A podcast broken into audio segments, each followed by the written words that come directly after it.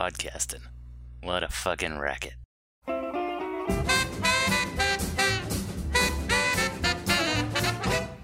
think it's just as easy as picking a movie for the week and talking about it with your brother. It's not. Believe me, whenever you're dealing with Greg, it's never that easy. John wanted to do these one of these other dinosaur movies that are older than the vaccine for rickets. Me, I wanted to do something new. And by new, I mean return to the same well we've been to a thousand times before, the 90s. You remember the 90s, Muppet Babies, How Bizarre, all that shit. So here we are again doing one of these basic cable classics. You know, all those movies that 30 year old lonely people love to fawn over. Something to give them to do on their Saturdays. And of course, I went with Scorsese. Come on, Marty. Marty to his friends. I mean, you people, you don't know that, but anyway. The only reason it's on basic cable so much is because it's three hours. They got time to fill. It's either this or a marathon of Fixer Upper. I knew John wouldn't like the movie. He doesn't like any movie. Any the first sign of boredom, he goes straight to his phone and starts playing Pokemon Go. Pokemon Go. Can you believe that? A grown man in 2017 playing Pokemon Go. I mean, there's a million Scorsese joints we could have gone with. Could have gone with Raging Bull, Taxi Driver. Hell, I'd even rather see that Hugo movie. I don't even know what that's about. Some kid and some mechanical who's it. Instead, here we are, watching the last bit of when De Niro and Pesci were relevant. And Scorsese had stopped sticking his nose in the funny dust, if you know what I mean. Eh, it's just no more edge to it. It's just product now. It's like Disney. I mean, it should have been perfect. De Niro, Pesci, John, me. It should have been a match made in heaven. But it turns out it's the last time that Streetwise podcast hosts like us ever got anything that fucking valuable again.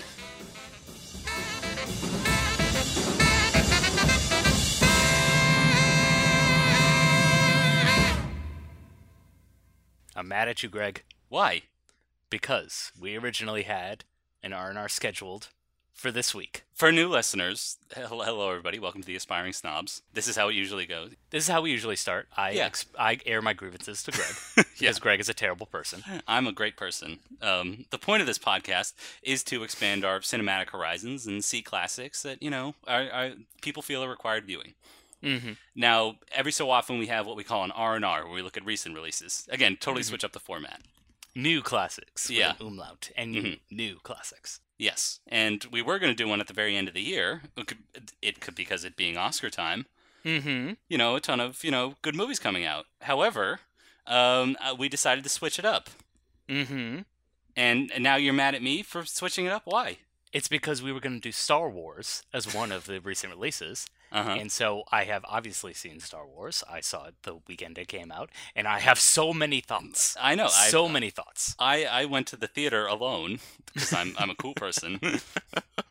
Because they're Just- a classy sophisticate who couldn't be distracted by friends or family. exactly, and Mhm. I thought you know maybe we can just put it off another week. Come on, it's another star, it's a third Star Wars movie in three years. I mean, come on, how how much could it be in people's collective conscience? It turns out a lot. Yes, and I have so many thoughts. I have as, so many as do I. As do I. emotions. So Yes. many emotions. But yeah, we're gonna have to wait till next week to dis- discuss And- about that. We'll, we'll yeah, have when- the last word. We'll be two weeks late, but we'll have the last word. when all the hot takes are now lukewarm, Mhm. that's when we'll come in. When you've already put it out of your brain. So great. Yeah. Good job, Greg. Great. Oh, no, Fantastic. I, yeah, I will speak specifically to those Star Wars fans, those super fans, of, of whom it's never out of their brains. no, that I it never that's fair. leaves their collective conscience. Yeah. But instead, this week, we decided to revisit a movie that Greg has been looking forward to doing ever since we started this podcast. Absolutely, because the premise of the show is to look at cinematic classics, but also to expose each other to films that we desperately want them to see. So in the past, John's uh, made me watch some films that he's preferred, and now I'm I've pushed and pulled and gotten John to see a movie that I've really wanted to watch. Greg forced me to watch this week Casino.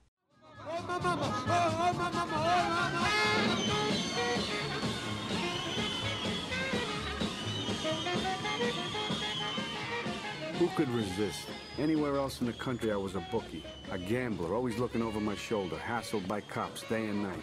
But here, I'm Mr. Rothstein. I'm not only legitimate, but running a casino. And that's like selling people dreams for cash. I hired an old casino pal, Billy Sherbert, as my manager, and I went to work.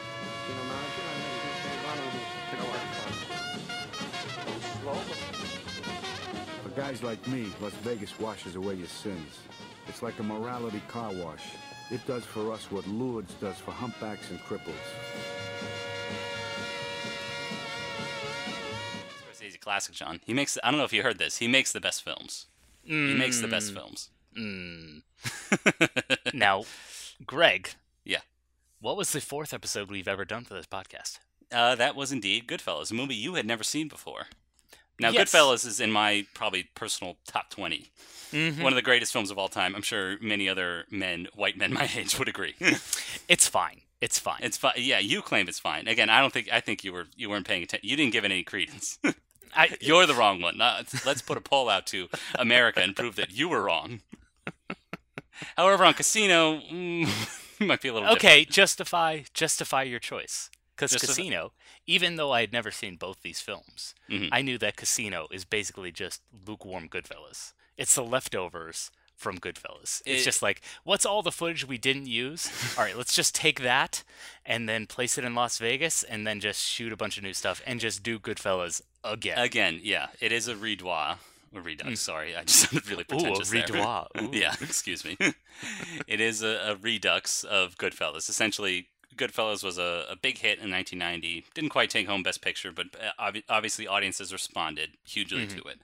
And so Universal Pictures uh, in the early 90s said, hey, Martin Scorsese and writer Nicholas Pileggi, um, Mm-hmm. here's $50 million, do that again.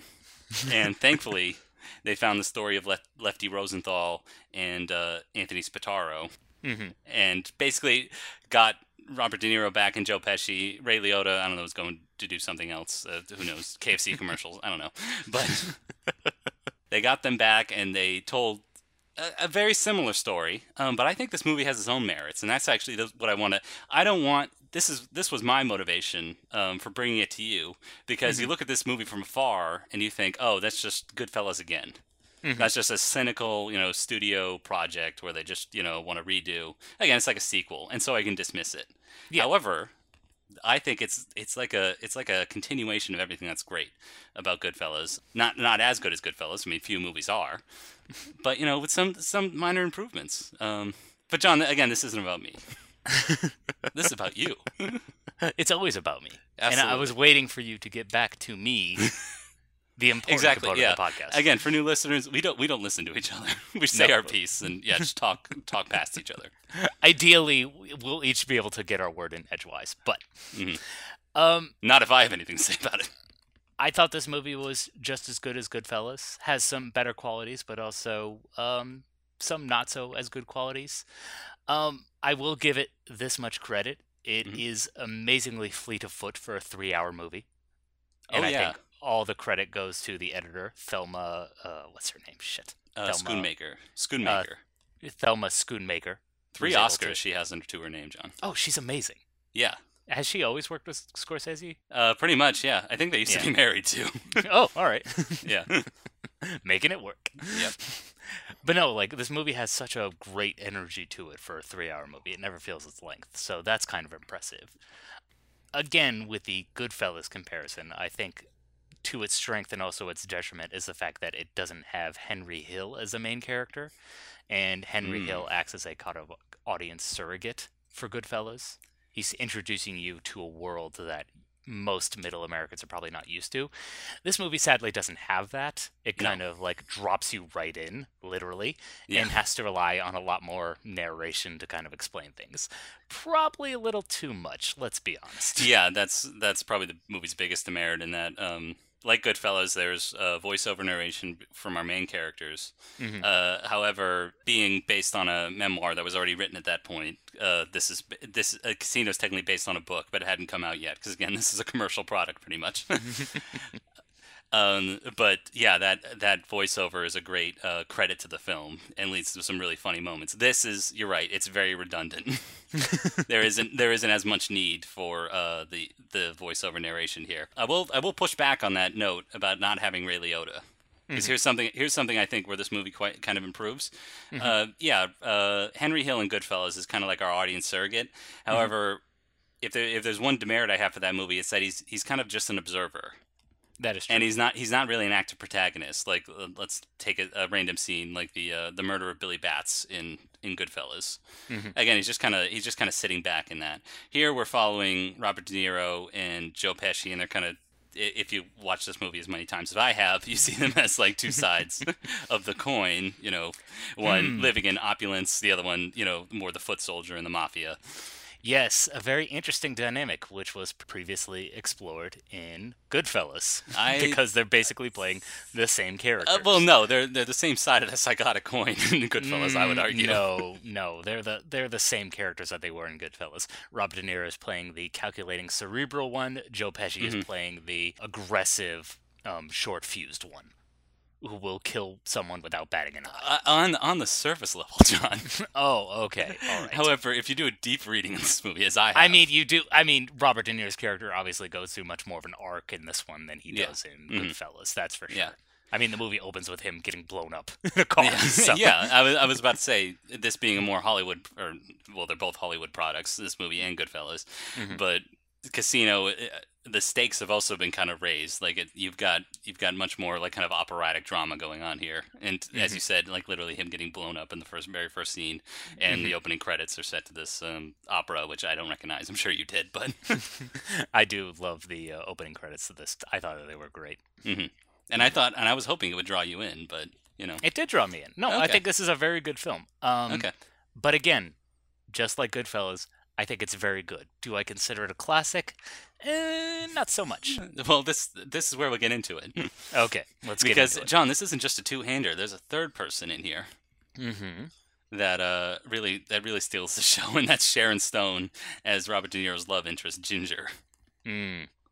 And, um, See, n- um, all right, continue. But I think we're gonna we're gonna find some disagreements here. Yeah, I uh, well, I think uh, contemporary times will find some disagreements here because I, I again probably a big theme that also like Goodfellas doesn't have because that's a Goodfellas is about a family too. It's really about Karen too, and she's much more of a fleshed out character. This is about this is about Robert De Niro's character, who's got his name's uh, Sam Ace Rothstein, and his the love of his life, which is Ginger, who's a prostitute who does not love him back. I mean, she loves she loves material things, but she doesn't really love him Yeah, exactly. on that He tries level. his he tries his hardest to pretty woman this uh, person, but clearly she's no Julia Roberts. I just no. You can take the you can take the woman off the streets, but you can't take the streets out of the woman. Am I right, fellas? Come on. I, good one. yep. I, yeah, it's, speaking of things that don't really fly in 2017, um, she goes through a character arc herself, and that's deep into addiction and then shrill screaming. See, and that's the and that's the other thing Goodfellas has over this movie. We Mm. get Karen's perspective. She's the other narrator to Goodfellas, whereas we don't get her internal dialogue in this movie. well, yeah, again, that's kind of like surface level, and Mhm. like even without like, I think you can still identify with Karen even outside of that voiceover narration because you do see her shades to her and how they react to their situation. With with um, Sharon Stone's character, it is just kind of one note. What's the matter? What do you mean, what's the matter? I made a lot of money for you. I want my cut. What money? I've seen you stealing from me. What money? Look at the stack of chips. Don't give me that Ginger, shit. I I've want been my watching end. you all night. Don't You've give me that stealing from shit. me. I want Get my back money. for the fucking What chips. Just I didn't steal anything from you. Get lost, Ginger. Get lost. Get lost? Yes. Get lost? Yes. Well, how about that?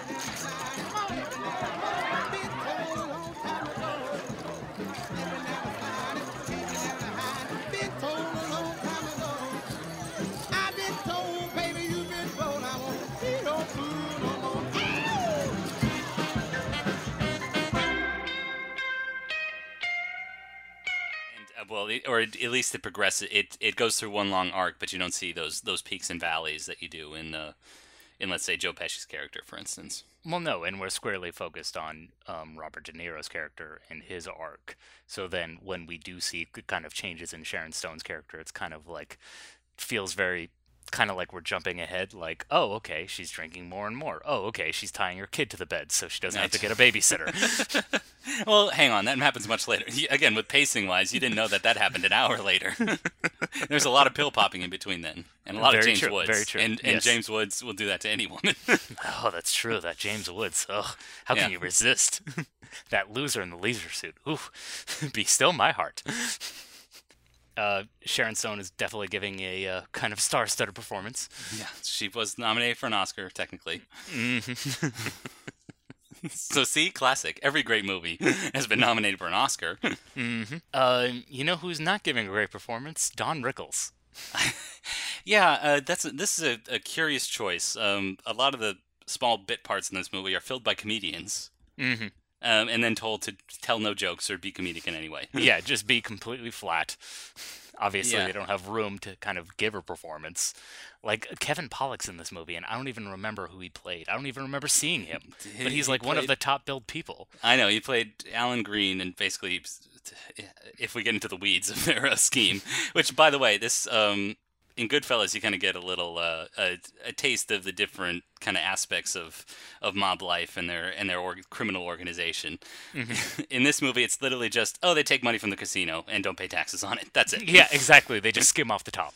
yeah, and maybe that's why also um, Kevin Pollak's character didn't register because he was just supposed to be a, a squeaky clean, you know, Irish Protestant front for the company, not you know, and that's why his character doesn't register because he's only in like three scenes and he's just like you know just as straight as an arrow, just not not registering at all.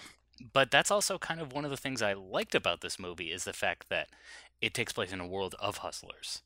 Is the fact that we don't get any delineation between like, you know, the gangsters and the straight people. It's like everyone is just trying to get by. Everyone's trying to get theirs. And so Uh. everyone has different varying levels of degrees of um, impropriety that they're willing to participate in. I thought that was kind of an interesting twist on the kind of formula. That's true. I mean, um, probably the scene that's most indicative of that is uh, the casino that Robert De Niro's character owns. They have to employ the son-in-law of a senator, That is true. and yeah. he's pretty and he's pretty useless. it shows how kind in of multiple scenes. Yeah, yeah, it shows how kind of corrupt not just the gangsters are, but the level above them, the actual government, Yeah. is all just based on nepotism. yeah, and that's that, that leads to one of my favorite scenes. Um, again, very sl- uh, when you consider the energy of the rest of the movie, this scene very placid. It's just a, a shot, reverse shot of Robert De Niro and a character I think played by oh shoot, I can't remember the the character. Um, well, it's it's supposed to be Harry Reid, essentially, beloved Senator Harry Reid, and it's this cowboy who again is originally from there, speaking to an Italian who's invaded his home his home turf. hmm So yeah, you do get kind of you do get a wild contrast there. That's the other thing to, to speak, and I- I think it is a a small demerit to the movie in that you are conscious that you're watching a movie and seeing you know and seeing you know the contrasts and differences that you expect in a piece in a work of art rather than let's say real life. I, I guess that's fair. I mean, personally, for me, I like a movie to kind of remind me that it's a movie. For me, that kind of feels absorbing. I hate movies that are kind of like, oh, look how realistic it is. It's like a slice. yeah. Yeah, it's like a slice of life. I don't go to the movies for life, okay? I go to movies to escape from life. So Yeah. I appreciated that. Um, but you raised an interesting point, which is, and I guess we didn't really talk about this when we first opened. Robert De Niro is playing Sam Rothstein, and they're obviously making a point that he is Jewish. Well, that's well. The the character he's playing was called Lefty Rosenthal, and he yeah he was he had Italian and Jewish heritage, and Okay. that's just kind of yeah that's just kind of how they identified him. Mhm. Um, I think uh, when Joe Pesci is recruited to basically be his muscle, Mhm. I think they the the char- the character who's the mob boss, his name's Remo. He basically says like, "Look out for the Jew." Mhm. That's kind of how they identify him. I, I, I don't think it's it's it's motivated out of any any anti-Semitism, but again, maybe another element of the movie that doesn't fly 22 years later. No, it's not just that. I just don't think Robert De Niro can play anything but Italian. it's like, yeah, he might be half Italian, but the way Robert De Niro's playing him, he's pretty much full Italian. I didn't get any kind of like, and like, I don't know, uh, maybe that's on my part. Like, what am I expecting? He should have an inhaler and be like, oh, jeez. I was about to say, did you want to have a mitzvah like a? I wanted him to, you know, use more Yiddish terms, you know. Yeah. That's because you just saw the Fiddler on the Roof. That's I know. You Oh. just want to dabble in Yiddish stereotypes. Let me tell you what I wanted. I don't know. Well, I, I, guess it goes into a lot of. I don't know about identity, but this is probably my favorite aspect of the movie in that in a testament to how many times I've seen it, how many times, how many hours I've wasted on a three-hour movie. But the duality between uh, D- Robert De Niro and Joe Pesci in this movie, um, a lot of mirrors, a lot of you know, a lot of uh, pretty obvious explanation in the voiceover, like you know, these mob bosses sit on high while I'm out here down here doing the dirty work Yeah. and and there's some implication that also like like as as the mob bosses are taking something from the casino are taking or skimming from the casino he's skimming from some of the jobs that he's supposed to be sending back uh, for money that he's supposed to be sending back home Exactly. And he's also, Joe Pesci eventually starts using the casino as his own personal piggy bank. Because he has an in with Robert De Niro's character, and obviously he starts using it as an opportunity for him to just kind of gamble away his money. But then, you know, he just, you know, doesn't pay up at the end of the night because he feels like he doesn't really have to. And eventually, Robert De Niro's character, uh, Sam, has to, you know, they have to butt heads. And so I think, do think that's kind of a more like I said earlier, part of what made this not feel like as rich of an experience because we have seen this dynamic before. They are playing essentially, or at least in my mind, the same characters as they were playing in Goodfellas. You know? yeah but uh, they didn't really come to blows like they do in this movie well not blows but no, uh, and verbal blows But yeah, but uh, because this movie is more laser focused on them, we do get more of that kind of character interplay. Hmm. Whereas in Goodfellas, they were kind of a double act. Here, we kind of see them butting heads, and we see Yeah. those two kind of personalities clash a lot more. Mhm. Like in that kind of climactic scene. Well, it's not quite the climax. It's only two and a half hours in.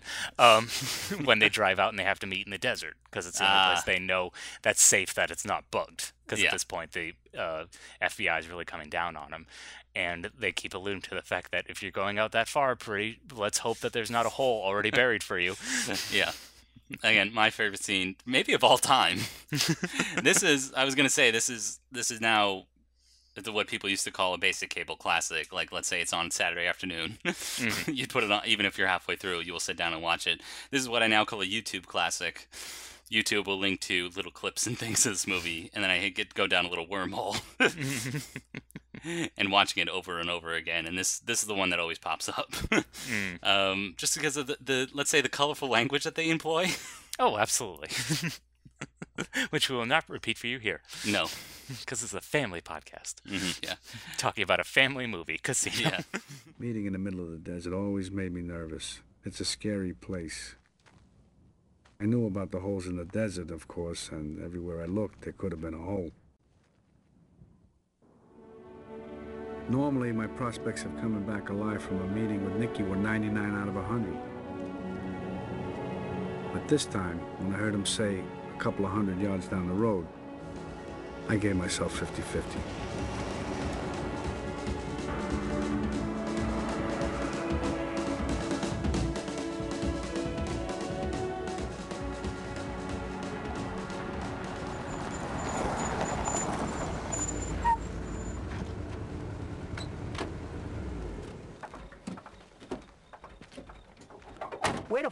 off talking to people about me behind my back going over my head? What people? What people would you think I wasn't gonna find out? I don't even know what you're talking about, Nick. No, you said I'm bringing heat on you?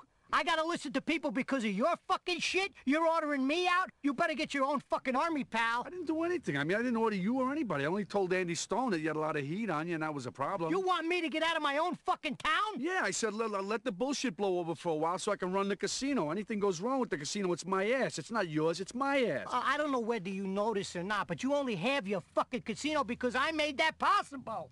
I'm what counts out here, not your fucking country clubs or your fucking TV shows. And what the fuck are you doing on TV anyhow? You know I get calls from back home every fucking day. They think you went batshit. I'm only on TV because I gotta be able to hang around the casino. You understand that? You you know that. fucking Come on. ass. You could have had the food and beverage job without going on television. You wanted to go. Um, I will I will object to one thing you said though, John. You said the movie at one point was laser focused. I don't think there anything about this movie is focused. There's a lot that can kind of be cut down and pared down in the That- three hour runtime. I guess that's fair. Um, but again, c- because it keeps the pace up, it doesn't feel like it's kind of filler. Oh yeah. Yeah. Um, I, I again I can speak to these kind of moments that you can definitely cut out. There's one scene, um, Robert De Niro's character gets honored by the local country club or something like that. Oh yeah. and he yeah, explains like, oh, he feels he made it, and then he's with his wife Ginger, and then a young man comes over, is like, hey, congratulations, Mr. Rothstein, and then he like you know flirts with his wife a little bit, Mhm. and it literally culminates in in, in just the voiceover saying like, you know, hey, it was a good kid, bold move, fucking balls in this kid. I fired him the next day. yeah. exactly. I, I- again, the, it's a it's an utterly superfluous scene, but Well, it's, yeah, enterta- go- it's entertaining nonetheless. Yeah, and going back to that scene I was talking about with them meeting in the desert, they drive out into the desert and you think it's going to be a big confrontation. And they do argue and they do fight. But at the end of the day, what happens? Joe Pesci's like, ah, fuck you, and drives away. yeah, well, Nothing- least, yeah, there's Nothing comes of it. Yeah, well, at least there's a there's a thrilling component to that, how the scene will end. yeah, I guess. and there is true. a point because yeah, in the very next scene, they go out, they each are at the same restaurant, they don't even acknowledge each other, Mm, yeah. and it just the tension between the characters grows from there. But again, like, don't you feel like it's just too similar to Goodfellas? No, like even where the even where the character John, arc- you speak as if that's a bad thing. okay, that's that's not fair criticism for you because obviously you suck Goodfellas off whenever you can. But Whoa, I'm a, a tenuous lover. I'm not that easy. but even with the character arcs, they still end up in the same place. And one of the things I kind of liked, but then was inevitably kind of disappointed, is the movie opens with Robert De Niro getting blown up. But you still mm-hmm. continuously hear his voiceover, so I thought he was like narrating this from beyond the grave. Yeah, But then we also get Joe Pesci's narration, so you assume, okay, he's still alive. He's giving his side of the story, even though you know. whoa, whoa, whoa. who- So you assumed one was speaking beyond the grave, and the other one was alive at this point? Exactly. Okay. Something like that. All right. Obviously, but then things change and again subverts those expectations Mm-hmm. and it ends up just like Goodfellas. Robert De Niro's character actually lives and Joe Pesci dies. Well, Because Joe Pesci, you know, his character, obviously is too much of a loose cannon and the bosses just get sick of him and betray him. well, yeah. So, well, I mean, come on. uh, Does that well- not play out exactly like it plays out in Goodfellas? No, wrong. because in Goodfellas, Robert De Niro, Jimmy Burke goes to prison, and that's when we get a Oh. little title card there. Mhm. Uh, Joe Pesci, uh, it looks like he's going to be a made guy. Uh, okay, I will grant you, Joe Pesci's the character, the character that Joe Pesci plays in both movies, uh, meet a very similar demise. Um, I will say so. Yeah, as the plot goes on, Joe Pesci again is playing a wild man, and the bosses basically have enough with him and whack him Mhm. Also the setup is is interesting because in Goodfellas we see it looks like he's going to be a made guy. It's going to be a wonderful ceremony. You know, there's a I think it's Eric Clapton or something like that. It's playing over the soundtrack and They're all in their best three-piece suits. yeah, mhm. and then they just take him into an empty room like oh no, music cuts and they shoot him and he's gone. Mhm. Um, this has a very sim- similar uh, setup in that uh, the bosses are kind of executing their hits. Mhm. Uh, it's set to I think the Animals, House of the Rising Sun Mhm. and it's all very stylized. So You see all these people getting mowed down. um, sorry, I, I laugh because I sound so glib. You know, again, it's a fictional movie, but this really did happen. Again, people really did get whacked for this little scheme. Well, and Um, again, that's also what happens in Goodfellas. We get a montage of, you know, the mob bosses cleaning house. mhm. Yeah, again, what I liked about this, it looks like the song's winding down. It looks like okay, Tommy's meeting with his crew. He's going to be fine. Mhm. And that's when the narration cuts out, the music cuts out, and then we see the violence for probably the, the gruesome reality that it is. That's true, yeah. because yeah, now it's all flat shots and and much more gruesome than every other murder that came before it. And I guess in Goodfellas, he just gets kind of shot in the head, and here he gets beaten with Yeah. bats. And, Yeah. uh, and also, it's very reminiscent of uh, take the take the cannoli scene from uh, Good uh, Godfather. I got a lot of vibes from that scene. That too, yeah. Well, Yeah. you see the crew and you get a close up of um, Frank Vincent, who's the other the other character. He gets about one line of, of voiceover narration himself. so uh, uh, obviously that face doesn't give anything away, but you obviously insinuate in the character that you know he's regretful that he has to murder his friend like this. I, Yeah. mm, I don't know. It just it, it it didn't do enough different for me to justify its existence from Oh, Goodfellas. th- it justifies existence. Well, uh, I'm gonna have to work a little harder then. Let's see. yeah, let's. What else you got? What else you got? Come on, come on, convince me. Um, again, we haven't talked about James Woods. It was a much more innocent time before we knew Oh, what oh, James yeah. Woods was really like. yeah. Um, Remember when he was on Family Guy? Oh, that was so fun. That's so fun, yeah. Uh, well, now there's a rumor that, um, again, they said, okay, James, you're going to snort cocaine in this scene. And he didn't know he was acting. Oh, he's just method. That's all. yeah, that's, yeah, he's committed to his craft, like Daniel Day Lewis in Phantom Thread. hmm There you go. See, we can talk about that for an R&R one of these days. Anyway. yeah, yeah, yeah. Yeah. What else you got? What else you got? Justify this. Uh, let's This is your justify pick. This. Okay. Um, let's see what else. Uh, again, going back to the the active protagonist. Um, one of my other favorite scenes, and it's because um, Robert De Niro's character has been so kind of controlled and sedate through most of the movie, Mm-hmm. and what he's really working for is to like be legit, be a square guy. Mhm. And there's one of those scene where he, uh, a little argument where he gets with Joe Pesci, and, and it escalates nicely because that la- later we see them in the desert, and now they're screaming expletives at each other. This scene is a little more subdued. He's run his banker out, and that's we get that tension there. Um, but in the following scene, that he's sitting down to his hearing, he's going to get his gaming license, and the board just immediately refuses him. Exactly. Because and he, this- he fired someone who was the son-in-law of the Yeah. senator, so obviously this is payback for that. Yeah, and so this is when he really goes off, and you see the and you see and you see much more energy behind him, and it really and it really draws me in in that moment because it's not ridiculous, it's not it's not histrionic at all, but uh, again you're kind of drawn into this sympathize with this character even though he is um, even though he is stealing and uh, playing off the addictions of people. Mhm. Now I know this is based on a true story, Mhm.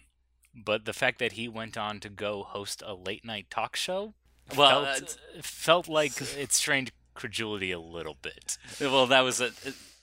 John, dirty little secret. That was like a cable access show. That was Okay, not. yeah, yeah. yeah, That was just local around the casino. He was not. He was not. You know, opening for Carson. No, no, no. I, I, I, I got that, but it just, you know, obviously it's playing up to the fact that you know he's not being cautious anymore, no. and I don't know. It just it felt like the movie kind of tipped its hand a little too far when that plot development happened. Well, I I think that's because it's also it's also like um crescendoing nicely with Sharon Stone's character officially going off the rails. that's true. So, yeah, well, John, how would you like him to proceed from there in a non-boring way? I'm I'm open to your ideas. I, I whack some people, you know. Wax and no, he's no John. He's a square guy. He's not a killer. He That's lets uh, Nicky Santoro do that. He's trying to go legit. Mhm. This is as legit as he can go, running a casino, Yeah. and you know, being super fastidious, making sure every muffin has the exact amount of blueberries in it. Yeah. Again, speaking of, again, a completely superfluous scene, but entertaining nonetheless. Mhm. I will. I will give credit. One more piece of credit to Robert De Niro here. Um, Mm-hmm. Before he gave up shortly after this, right around um, analyze this and uh, Showtime. Everyone remember Showtime? That movie? Anyway, uh, Uh, don't forget the Good Shepherd. that's, I Uh-huh. know. Yeah, and nobody Uh-huh. liked it. Yeah, you're welcome, America. Now he's doing great, Dirty Grandpa. He tries. You don't care. Now you get Dirty Grandpa the rest of your life. We, And- we don't get the heroes we need. We get the heroes we deserve. Exactly. And we deserve uh, phoning it in Robert De Niro. but what I I think my one of my my other favorite moments of the movie is when he first sees Ginger. Mhm.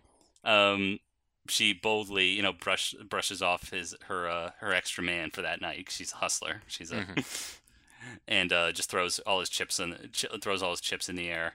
And um, it's a cliche moment. We hear we hear those bars of you know, baby, you're the one.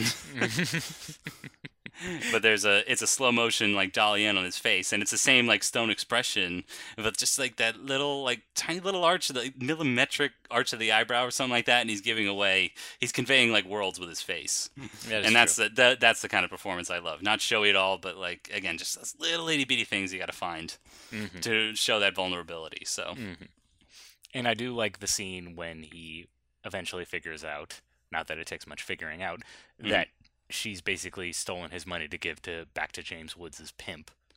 oh yeah and, and then he's got to shake james woods down essentially like he goes back to his his mafia roots there Exactly. Yeah, they they meet at a diner. You know, at, at first it seems very cordial. You know, he lets him off with a warning, but obviously as soon as he gets back to his car, he's got three men assailing him with baseball bats. So Yeah. I did like that scene as well. Yeah. So they give they give Robert De Niro a a proper starring role, and he knocks it out of the park. So again, I don't see who could object to that. Yeah. Mm, with the exception of the ending, I would say. kind of Yeah. doesn't really end with a bang, but with a whimper. Oh, uh, yeah, a, a big trombone fart, pretty much. we Because it's just not this. Yeah, because we see um, Nicky Santoro get killed. Mhm. We see uh, he survives his car bombing. Mhm. But then that's connected to the implosion of all the old casinos. Basically, they, they the Nevada Gaming Board they pretty much ratted out all the mafia ties to the casinos and gave them all the corporations essentially. Yep. Um, but the problem is, uh, Robert De Niro's voiceover narration laments this, like, "Oh no, you know, oh, all the old casinos are gone. You know, they used to know your name and and grip you, but you know, Yep. now it's all different. Now it's all now it's like. Disney World. Ugh. yeah." And yeah, you don't you don't buy it. No, At least I don't buy it. Yeah. exactly. It's like when they lament, like, "Oh, remember when New York used to be like in the '70s when people were mugging you and you got stabbed like three times a day? Like, oh, those were the days." Yeah. And again, it just it cuts to Robert De Niro. He's gone back to being a bookie. Just the simple mm-hmm. life. He's sitting at a desk, and he just slowly takes off his glasses, fade to black, and that's it. Yeah, it's it's it it doesn't deliver. No, it's not. Um, it's not the new Goodfellas. No, it's zoom in on not, Henry know. Hill. You know, and now I get egg noodles and ketchup, and having a little tribute to the Great Train Robbery at the end. It Mm-hmm. it doesn't have that. No. No, now I gotta live the rest of my days like a schnook. Yeah. It needed that. It needed that kind of like good, poignant moment. That nice coda. Instead, it ends with a classical suite that is literally called Contempt, and I don't know if it was contempt of the audience to end it that way, but After the Tangiers, the big corporations took it all over. Today it looks like Disneyland.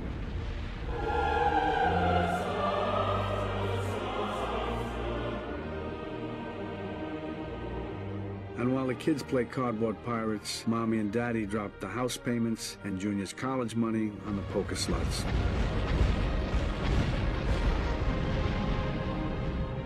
In the old days, dealers knew your name, what you drank, what you played. Today, it's like checking into an airport. And if you order room service, you're lucky if you get it by Thursday.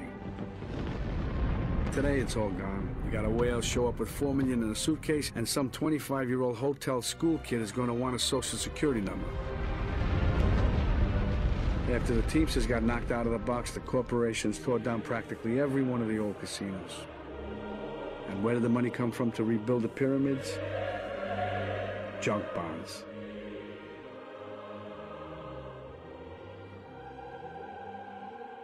Still not sure?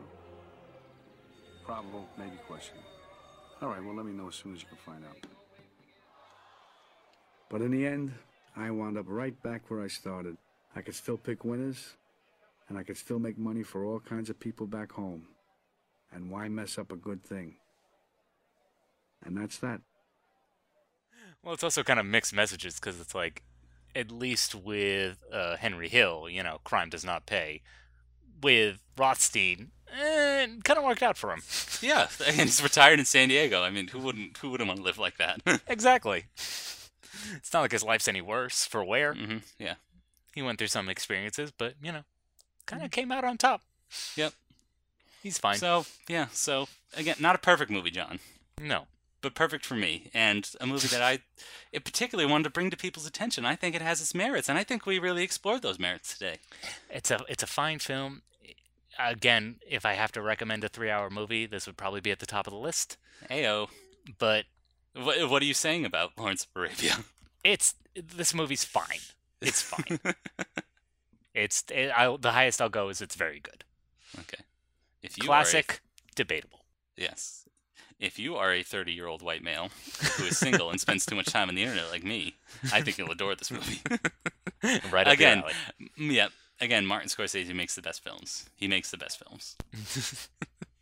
just the best films. Terrific, Mhm, yeah, terrific mhm. guy. Met him Yep. once. He's great. Look at this. well, Marty. Marty. Uh, oh, sorry, Mar- uh, Martin Scorsese. His friends call him Marty. I call him Marty. People are saying he's great. He's great. Okay, have you heard this? It's wild. Man, what a year 2017 has been. I know. I hope everyone enjoyed our final movie discussion officially of 2017. But John, we have one more. We have one more little spotlight for you. Spotlight. Spotlight. Spotlight. Spotlight. It's time, Robbie. It's time. uh, one more little spotlight for Yes, and that's on the year 2017. yes. Rock and roll. Diddle-oo-doo. no, too too much. Too, oh, okay, fine, fine. I'll dial it back. I'll dial it back. It was a subdued year for film. It was. I uh, looking back on it, there was nothing particularly revolutionary. Um, nothing that really made me jump out of my jump out of my uh, movie chair saying you have to go see this movie, other than Dunkirk, maybe. Um, but again, that's because I'm a 30 year old cracker.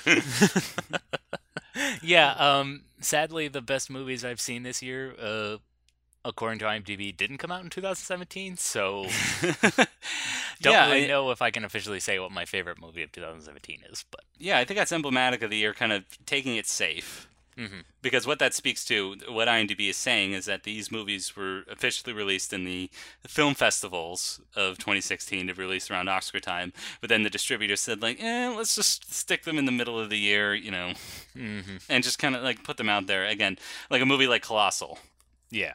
A movie we saw and discussed, and and we both liked. I think you loved it. I mean, Oh, I loved it. Yeah, Yeah. that's the movie I was referring to. That's the best movie I've seen all year. And according to IMDb, it didn't come out this year. So no, it came out. Yeah, it came out. Yeah. in uh, at the Toronto Film Festival in 2016, and with the with the hopes that it would get you know best picture uh, an Oscar, uh, uh, best actress attention for Anne Hathaway. Mhm. You know Jason Sudeikis in a different role, like oh maybe some awards attention uh, awards attention there, Yeah. and it just and the distributors didn't have the confidence in it. You know just business wise it just didn't materialize. They kind of dumped it in April this year. I mean, and it still got plenty of attention, and I think you know made a fair chunk of change. But I think that was kind of the wiser decision because it's definitely a very iconoclastic movie with a very kind of specific audience. I think making an Os- not making an Oscar push was the right decision for that movie. Even though it is very good, it's definitely not an awards baity movie. It's no Lion. Let's be honest. well, maybe that's maybe that's where we're missing John. All these Weinstein products. There you go. That's why. That's why this movie seems so dry. This movie season seems so dry.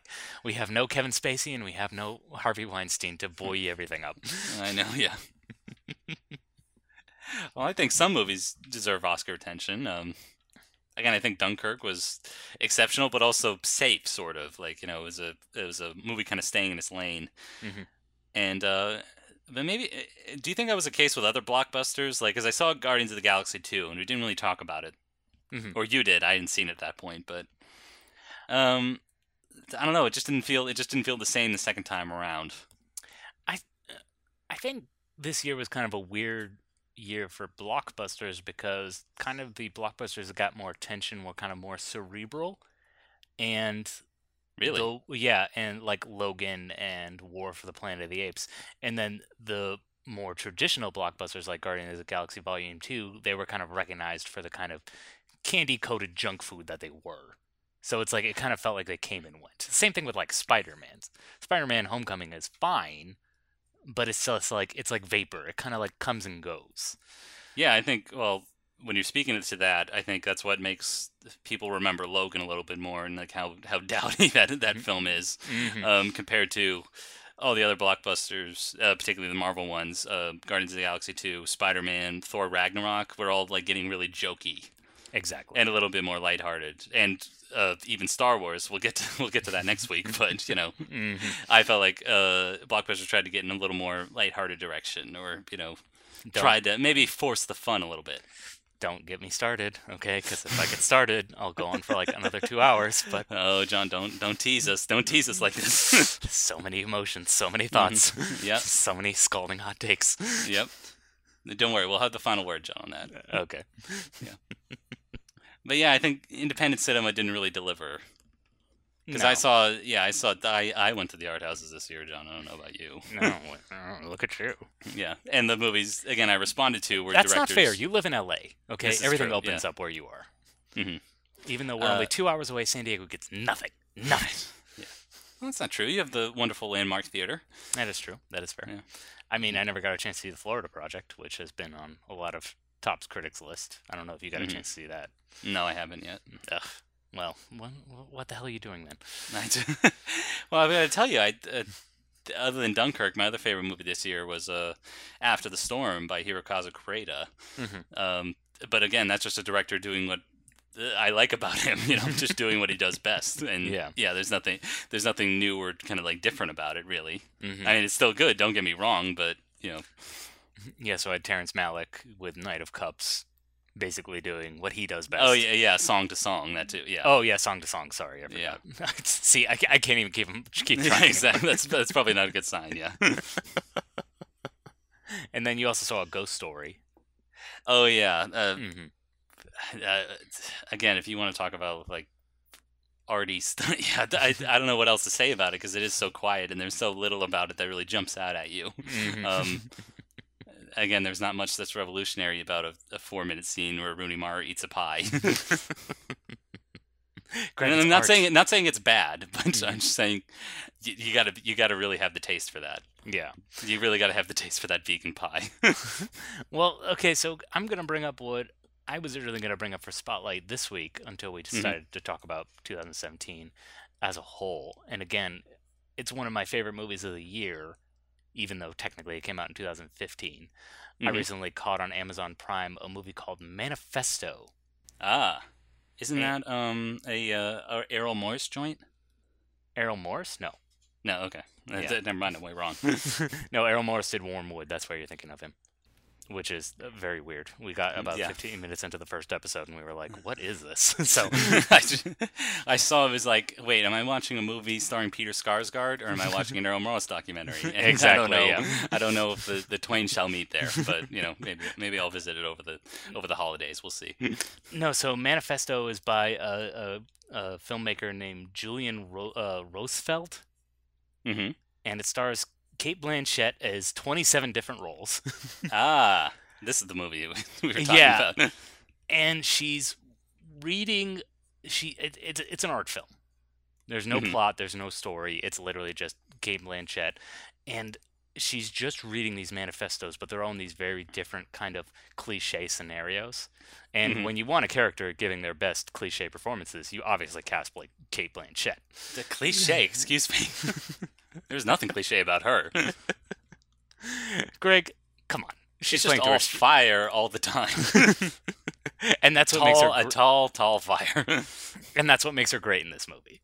It Mhm. is just it is an it's just a it's just a wondrous piece of art that you just get absorbed in, even though you know obviously mentally it's not you know very taxing watching it. It's not very Mm. challenging, but it's just if they gave an Oscar for location scout, this would win for the past three years because this movie is absolutely amazing just the places that they found and were able to shoot in it's just an absolutely gorgeous film and it's just so absorbing and just kind of like it has this great kind of irony this great sense of humor as you have cate blanchett reading directly from this manifesto about art and dada as a Mhm. newscaster or as in the form of a prayer with her family. It's like we're all just going to sit down and then she's you know they all fold their hands and close their eyes and she starts talking about you know art and the nature of human existence. And you know if we want to paint with shit we want the shit to be different colors you know? It's just it's i i i absolutely love this film and i want everyone to seek it out so it's probably one of the best films i've seen of 2017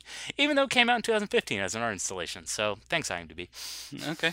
yeah Well, I'm, I'm sorry, John. I didn't mean to, you know, run all over your, your spotlight. I'm glad you, you know. no no no it's fine I, like as long as i got a chance to talk about it i just Okay. you know i had this on my heart and i had to get it out there Okay. Yes. And that's what art is, isn't it? You know, yep it's just it's something you have on your heart that's so hard to keep it inside. You can't. Yes. You just have to. You just have to share with the world. i'm just hard all the time Yeah.